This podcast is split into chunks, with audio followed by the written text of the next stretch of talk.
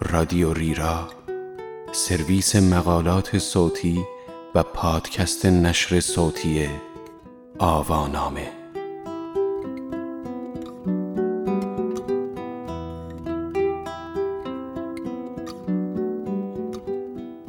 مشهور نیستی اما همه تو را می‌شناسند.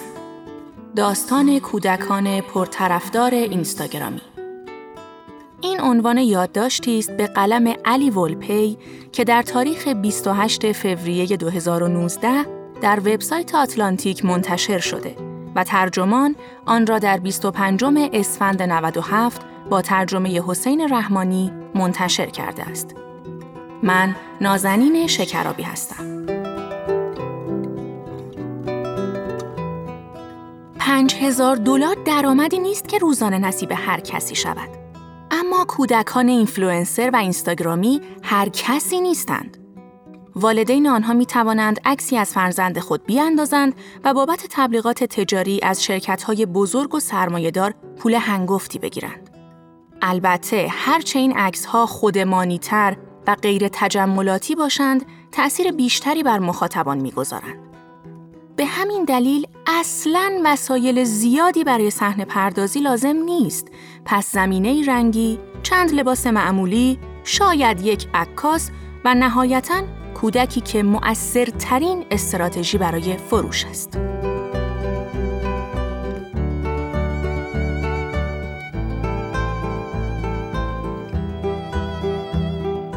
همین اواخر که رایکر ویکسوم نامش را در گوگل جستجو کرد، اتفاق عجیبی افتاد.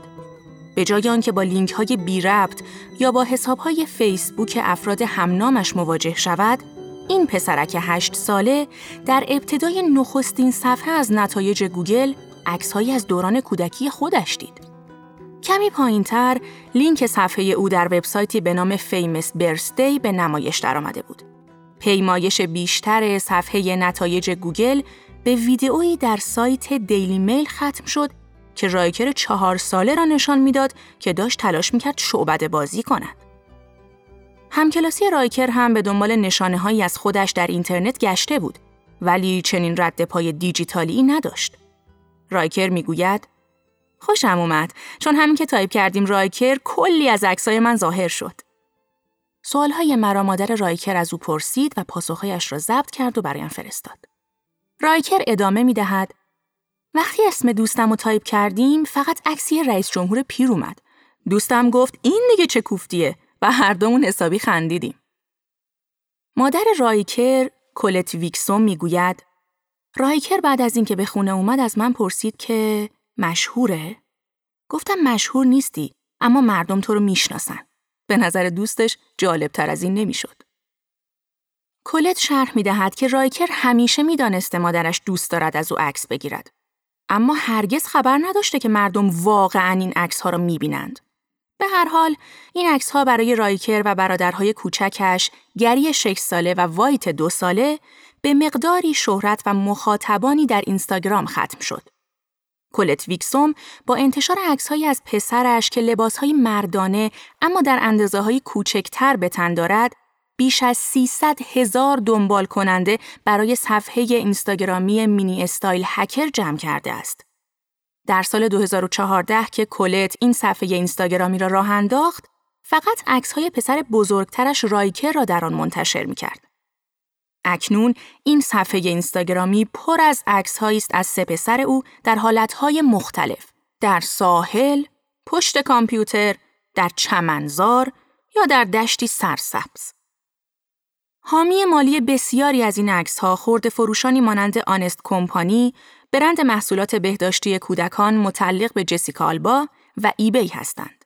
بیکسون می‌گوید این شرکت ها ارزش های خانوادگی آنها را به درستی نمایندگی می کنند. به بیان دیگر نخواهید دید که صفحه مینی استایل هکر شرکت های نفتی، قرص لاغری یا هر چیز دیگری را که در آینده مایه خجالت بچه هایش شوند تبلیغ کند. وقتی کلت این صفحه اینستاگرامی را راه انداخت برای یک فروشگاه کتاب کار می‌کرد. اما اکنون مدیر برنامه دارد، قرارداد همکاری میبندد. البته ویکسوم حاضر نیست میزان درآمدش از پست های تبلیغاتی را بگوید.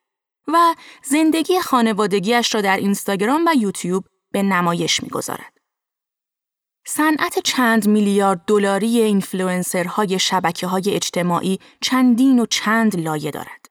از fitfluencer هایی که تمرکزشان بر سلامت و تناسب اندام است تا مرشدان مد و زیبایی و وبلاگ نویسان سفر.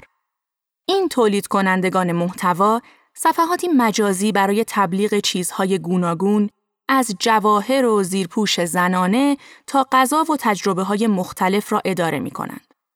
60 درصد از یک میلیارد کاربر اینستاگرام می‌گویند در این شبکه اجتماعی محصولات جدیدی پیدا کردند. شبکه های اجتماعی به زمینی حاصل خیز برای بازاریابانی تبدیل شده است که می‌خواهند کالاهایشان را بفروشند.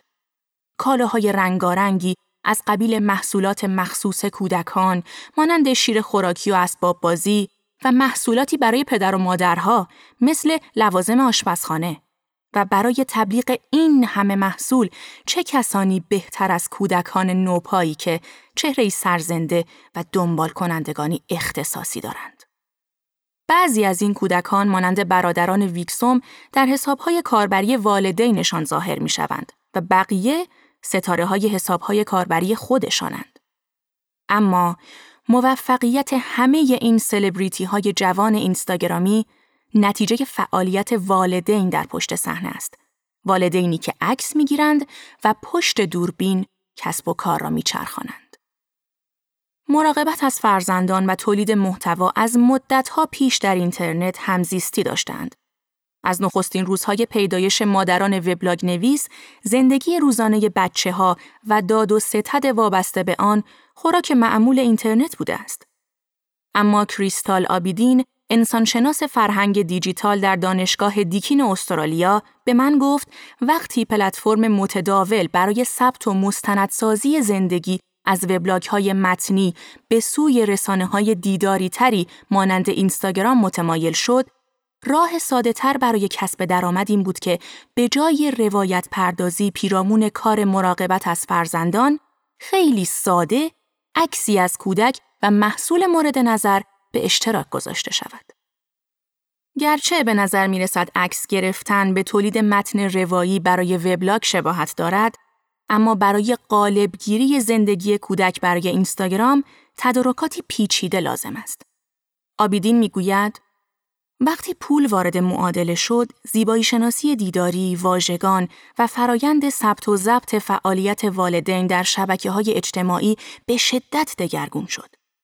همراه با پیدایش صنعت اینفلوئنسری به شکل گسترده، به جای اینکه مادران قصه فرایند استفاده از محصولات همراه فرزندانشان را بنویسند، بچه ها به سطح وسایل صحنه تقلیل یافتند.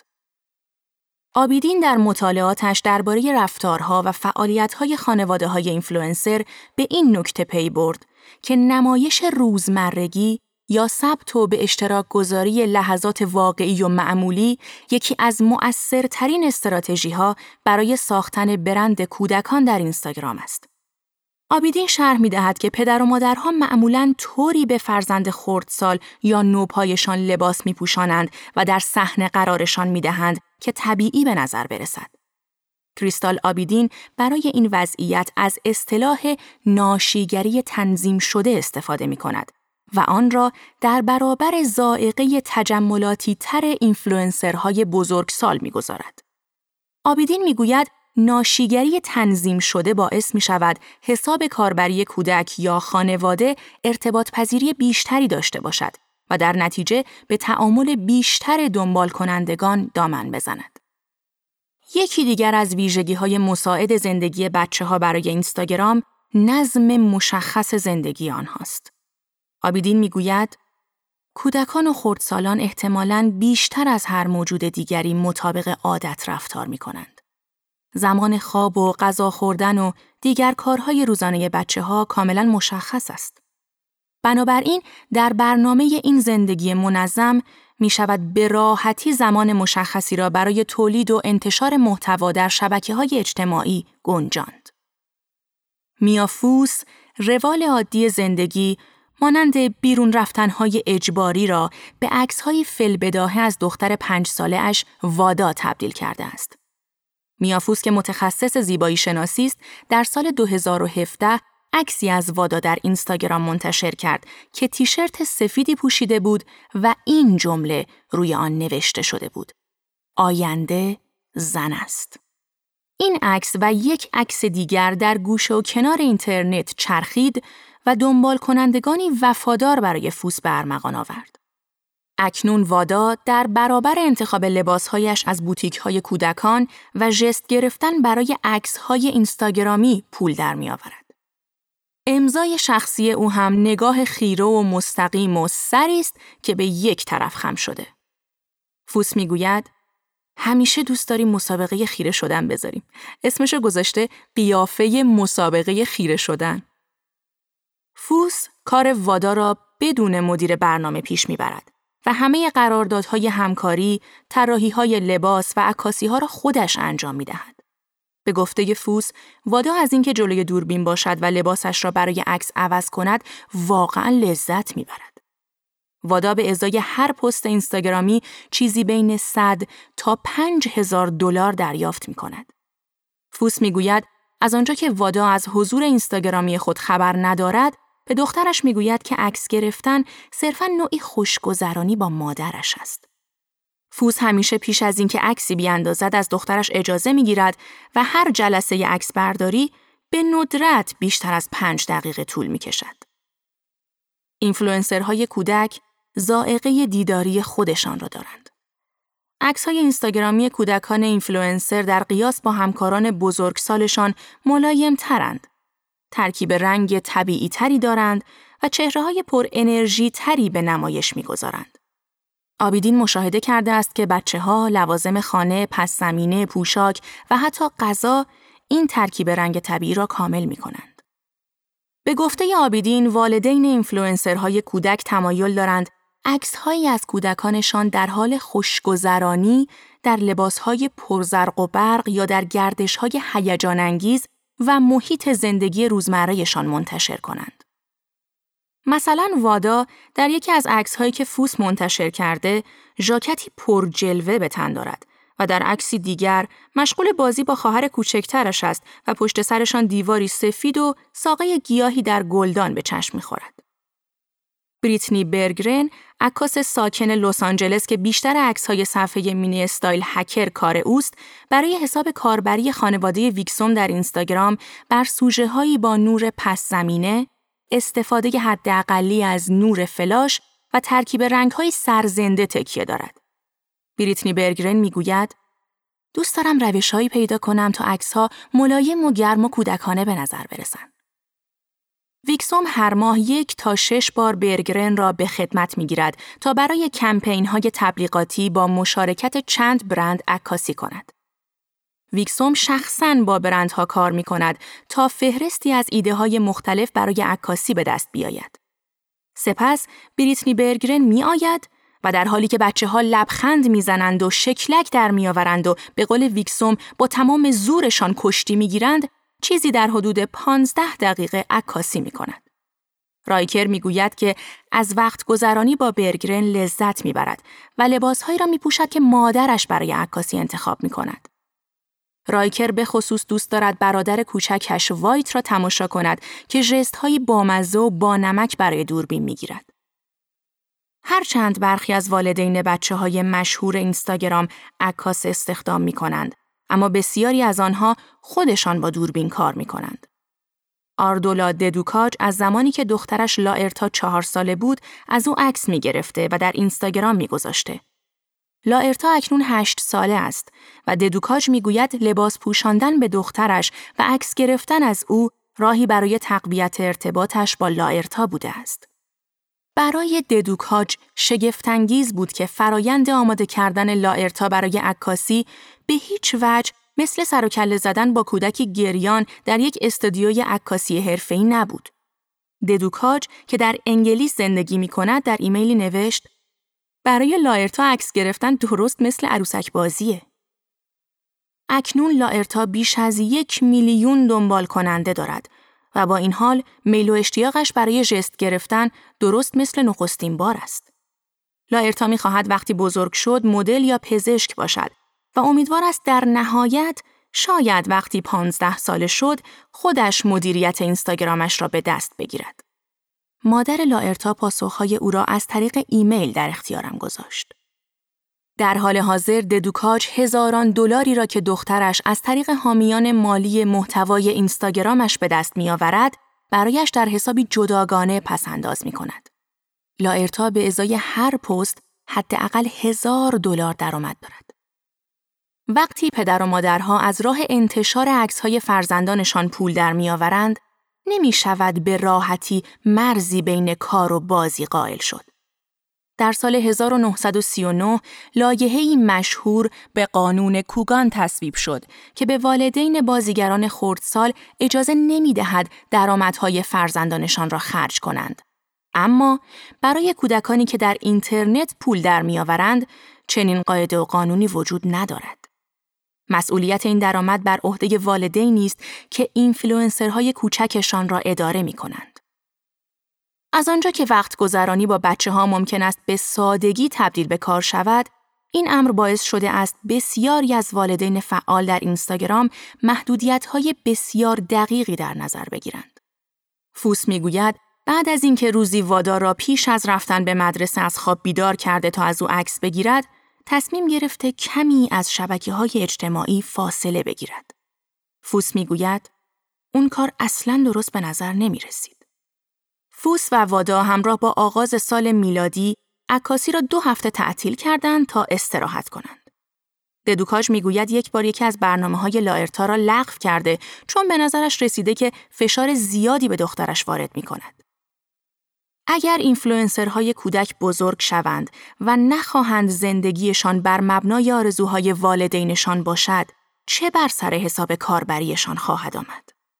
پرینستون کنون، پسری ده ساله که در آتلانتا زندگی می کند، از حجم کاری که باعث می شود اینستاگرامش محبوب بماند آگاه است. جلسات عکاسی، رویدادهای انحصاری و انتخاب لباس. کایرا کنون مادر پرینستون به من گفت پرینستون میگه فکر می‌کنی هوادارم از این خوششون میاد؟ ریزکاری های مدیریت یک برند آنلاین تنها دقدقه کایرا از سال 2014 بوده است. یعنی از زمانی که کایرا برای پسرش حساب اینستاگرام ساخته است. اما اکنون می‌خواهد به مرور مدیریت این حساب کاربری را در اختیار پرینستون قرار بدهد. پسری که دوست دارد در اینستاگرامش عکس بگذارد. البته کایرا تأکید دارد که جنبه های مشخصی از زندگی پرینستون خصوصی بماند. اغلب اوقاتی که در خانه هستند کایرا دوربین را کنار می‌گذارد و هیچ عکس و ویدئویی از پرینستون منتشر نمی کند که او را در حال فعالیت های روزمره مانند انجام تکالیف مدرسه یا پخت و پز نمایش دهد.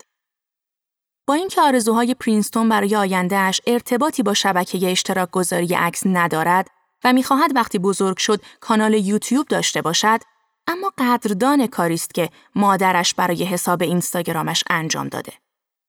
پرینستون در ایمیلی که از طریق مادرش برای من فرستاد گفت مادرم عکسای خوبی گرفته. اون استعدادی واقعی داره. پرینستون هرگز از مادرش نخواسته که اینستاگرامش را پاک کند.